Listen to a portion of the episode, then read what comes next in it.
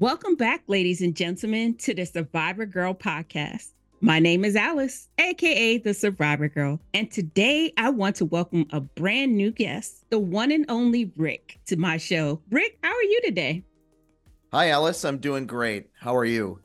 I'm doing fabulous. You guys, Rick reached out to me and he wanted to share his amazing story. And let me tell you guys, it is truly amazing. And after hearing it, I hope you guys will be just as amazed as I was. With that said, Rick, let's go ahead and get started. All right. So, going back, what led you to the doctor initially? What was going on that had you concerned? Well, this story started in 1994. So we're going back 30 years. That's quite quite a ways back. And at that time, I was a freshman in college and I had some unusual symptoms. My first semester of my freshman year in college, I started to get fatigued and run down. And then I had some lumps on my lymph nodes in my neck. My mom took me to the doctor and he diagnosed me with mono. And so at that point, my visit to the doctor was simply to try to figure out how to get over mono. From that point, I did what anyone would do with mono. You take bed rest, fluids, all that type of thing. And pretty soon the spring semester started and I went back to, to college. I came back home for spring break roughly eight weeks after that original doctor visit. My mom just happened to put her hands on my neck again and felt uh, more hard lumps in my neck. And at that point, she said, we need to get you to the doctor and that was my first visit to the doctor where there there was some concern so you go to the doctors and they've noticed these lumps. What type of cancer did you end up being diagnosed with? Well, what ended up happening after I went to that original doctor's visit was I sat down on the table and there was a second doctor that came in and weighed in on it. And the next day I had a biopsy. Now, at age 19 in 1994, I did not know what a biopsy was. I didn't know what I was what it was for or what I was doing there. I thought it was just the I thought that was the entire procedure. So the next day I had that biopsy and then I had a big bandage on my neck where they made the incision. And the next day I went or you know a couple days later I went back to school. So I was in my dorm room, you know, roughly a week after that and you know the the incision was healing and everything and I didn't think anything of it and kind of forgot about it. And there was a knock at my door and I opened the door and it was my parents and they surprised me. They drove four hours during the week. It was like a Tuesday or something. And they said, You have Hodgkin's disease. And that was when I first found out that I there was something wrong. So at this point, what is happening and what was the process of treatment? What were you going to have to go through at that point? So at this point, when they came and told me that I had Hodgkin's disease, the first thing I tried to do was research it. And so I called up a friend and she and I went to the library at uh, I went to a liberal arts college. And so there was really limited information on medical information at, at my library. And this was before the internet or the ability to research things basically at your fingertips. So we went through and combed the entire library and couldn't find anything. About a week later, I went back to my home for tests and they decided decided that I was stage 2B Hodgkin's disease. I mean, some of the symptoms I had beyond the lumps in my neck were I had night sweats, and that was really the big one but you know you're young and and ignorant and you don't really understand what's happening to you. So at that point they decided that the treatment for this would be radiation. And there was a hospital directly next to my college. So what i would do what i did for the rest of the semester is i would wake up in the morning i would go to my classes then i would have lunch then i would walk by myself over to the hospital and get radiation treatments and when I was done with that, I would return to my dorm room. I would throw up. And at that point, I would, you know, finish the night. I would study, maybe go to dinner and, and, go to sleep if I could hold down the food. And so I, I did a lot of this alone. I fought that alone. So then what ended up happening was after 48 radiation treatments to the upper and lower mantle, my doctor determined that I was in the clear and there was no more cancer in my body. So about 18 months later, I started experiencing some unusual symptoms in my back. And I went back to the doctor this time. I went to the emergency room and they diagnosed it as well, you slept funny or whatever. And they gave me some muscle relaxers. Well, nothing happened. And eventually, after some persistence by my mom, the doctor agreed to do a, a, CT scan guided needle biopsy on my back. So I went in for that. And then for the second time, this time I had my parents call me with the results. The second time I heard, you have cancer. At this stage, I finished the semester, then I dropped out of college and I completed about eight months of ABVD chemo, followed by another 22 radiation treatments to my back. And on July 31st, 1996, I was pronounced cancer free, no evidence of disease. And I've been that way ever since, fortunately. So, how long was your full treatment process? It was about two and a half to three years when you look at that. So, I mean, but in the middle between the radiation and the relapse, you know, I had about 18 months of, you know, trying to recover from radiation and then came back. And that's where, that's where I had to go drop out and get chemo. What would you say was the most normal thing you wanted back during your treatment?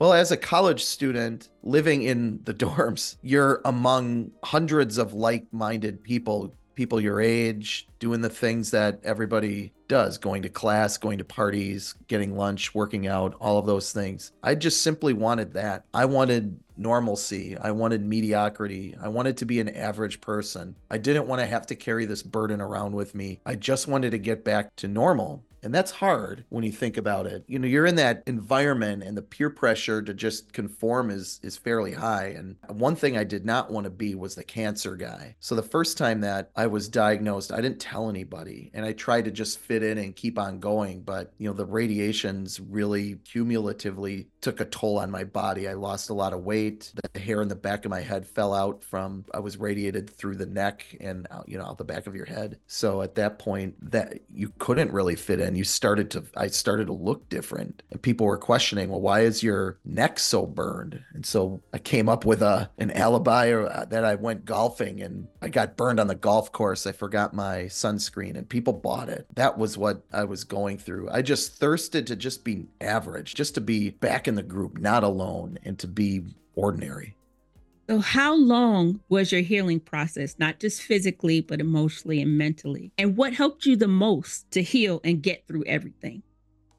As I was going through it at that age, I didn't realize the emotional and mental strain that it was causing me. For about 10 years, I couldn't even say the word cancer. I felt nauseated continuously, ashamed to walk around with, you know, my bald chemo head. I felt bad about myself and I wish I didn't. And the thing that helped me during that time in going through it was just I set my sights on graduating from college. That is the one thing that I looked in the future that I really wanted to achieve was to get a college degree because I knew that I had the skills and the the aptitude to to get it. And so I just continuously thought about it and it still makes me so, you know, burning mad that I had to have that held in the balance over health. And eventually I got it. During the time of treatments, what helped me was setting my sights forward and just getting to the next day. I'm going to make it to tomorrow. I'm going to make it until tomorrow. And then as as the treatments kept going, I just wanted to check another treatment off the list. You know, I made a list of all my radiations, all of my chemos, and I just wanted to get to the next one. I remember the last chemotherapy that I had, I felt like kind of sick, like I had a cold or something. And, you know, when you get a cold and you get post nasal drip, you know how it makes your voice sound kind of funny or scratchy or whatever. I was working so hard to try to cover that up because I didn't want the doctor to say, all right, we're going to wait an extra week and give this to you. I'm, I was going in there come hell or high water. I'm getting that last chemo and, and I want to be done with it. That helped me get through it was just make it one more day. Don't give up. Keep going. Get there. What's really challenging, and I bet you feel like this too, Alice, is after cancer is over, after your treatments are over, you don't have that structure anymore. You don't speak to your doctor regularly, and you're you're let back out into the world, and you're kind of like, well, what do I do now? Right. And you're look, you know what I mean? Yeah.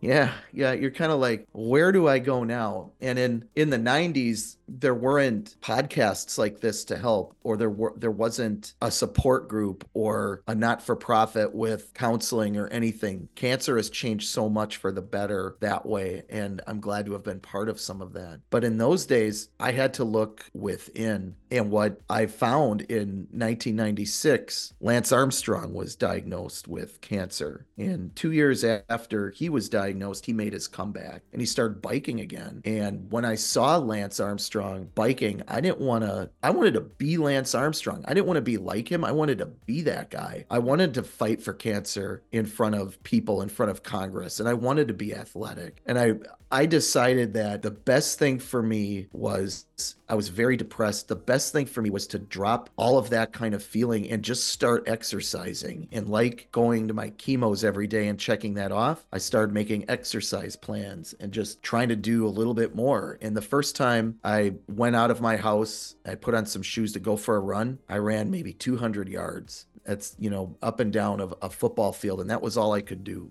that I was totally exhausted. But eh, but you know what? That got me going, and I just wanted to keep going. And I set my sights high. I just I wanted to try to do maybe a mile someday, and maybe two miles, and then eventually I'm running a 5K, and then a half marathon. And it was the more I worked on myself like that, the more the more I worked on my body and my physical shape, I started to get back what cancer took from me, which was my my health and my athletic ability. And so I started running, swimming, biking doing all those things, that really helped me heal. And it wasn't just, you know, the doing it, which has a physical impact on your body. It was all that time spent training and thinking about it and processing it. And sometimes that means you're playing and replaying a scene over and over in your head. And eventually you get some resolution or some peace out of that. And that's what I found. And in doing some of the lengthier events that I've done, I've swam from Alcatraz to shore 12 different times. I've run the Boston Marathon. I've climbed Mount Rainier. Those are long, difficult things to do. It takes a lot of time to start and finish those things. But what I found was the training and the the build up to that and the intensity that I had to get to be able to begin one of those events was so helpful in healing that I took a lot of this anger and depression and pain out on the road on my body. And eventually I was able to pour it into those events. And then when I on the on event day, you know, when I was running or swimming, I felt so at peace that I had proven to myself that I earned my body back. And that is something that, you know, I had dreamed about for for so long and worried I was never going to get there.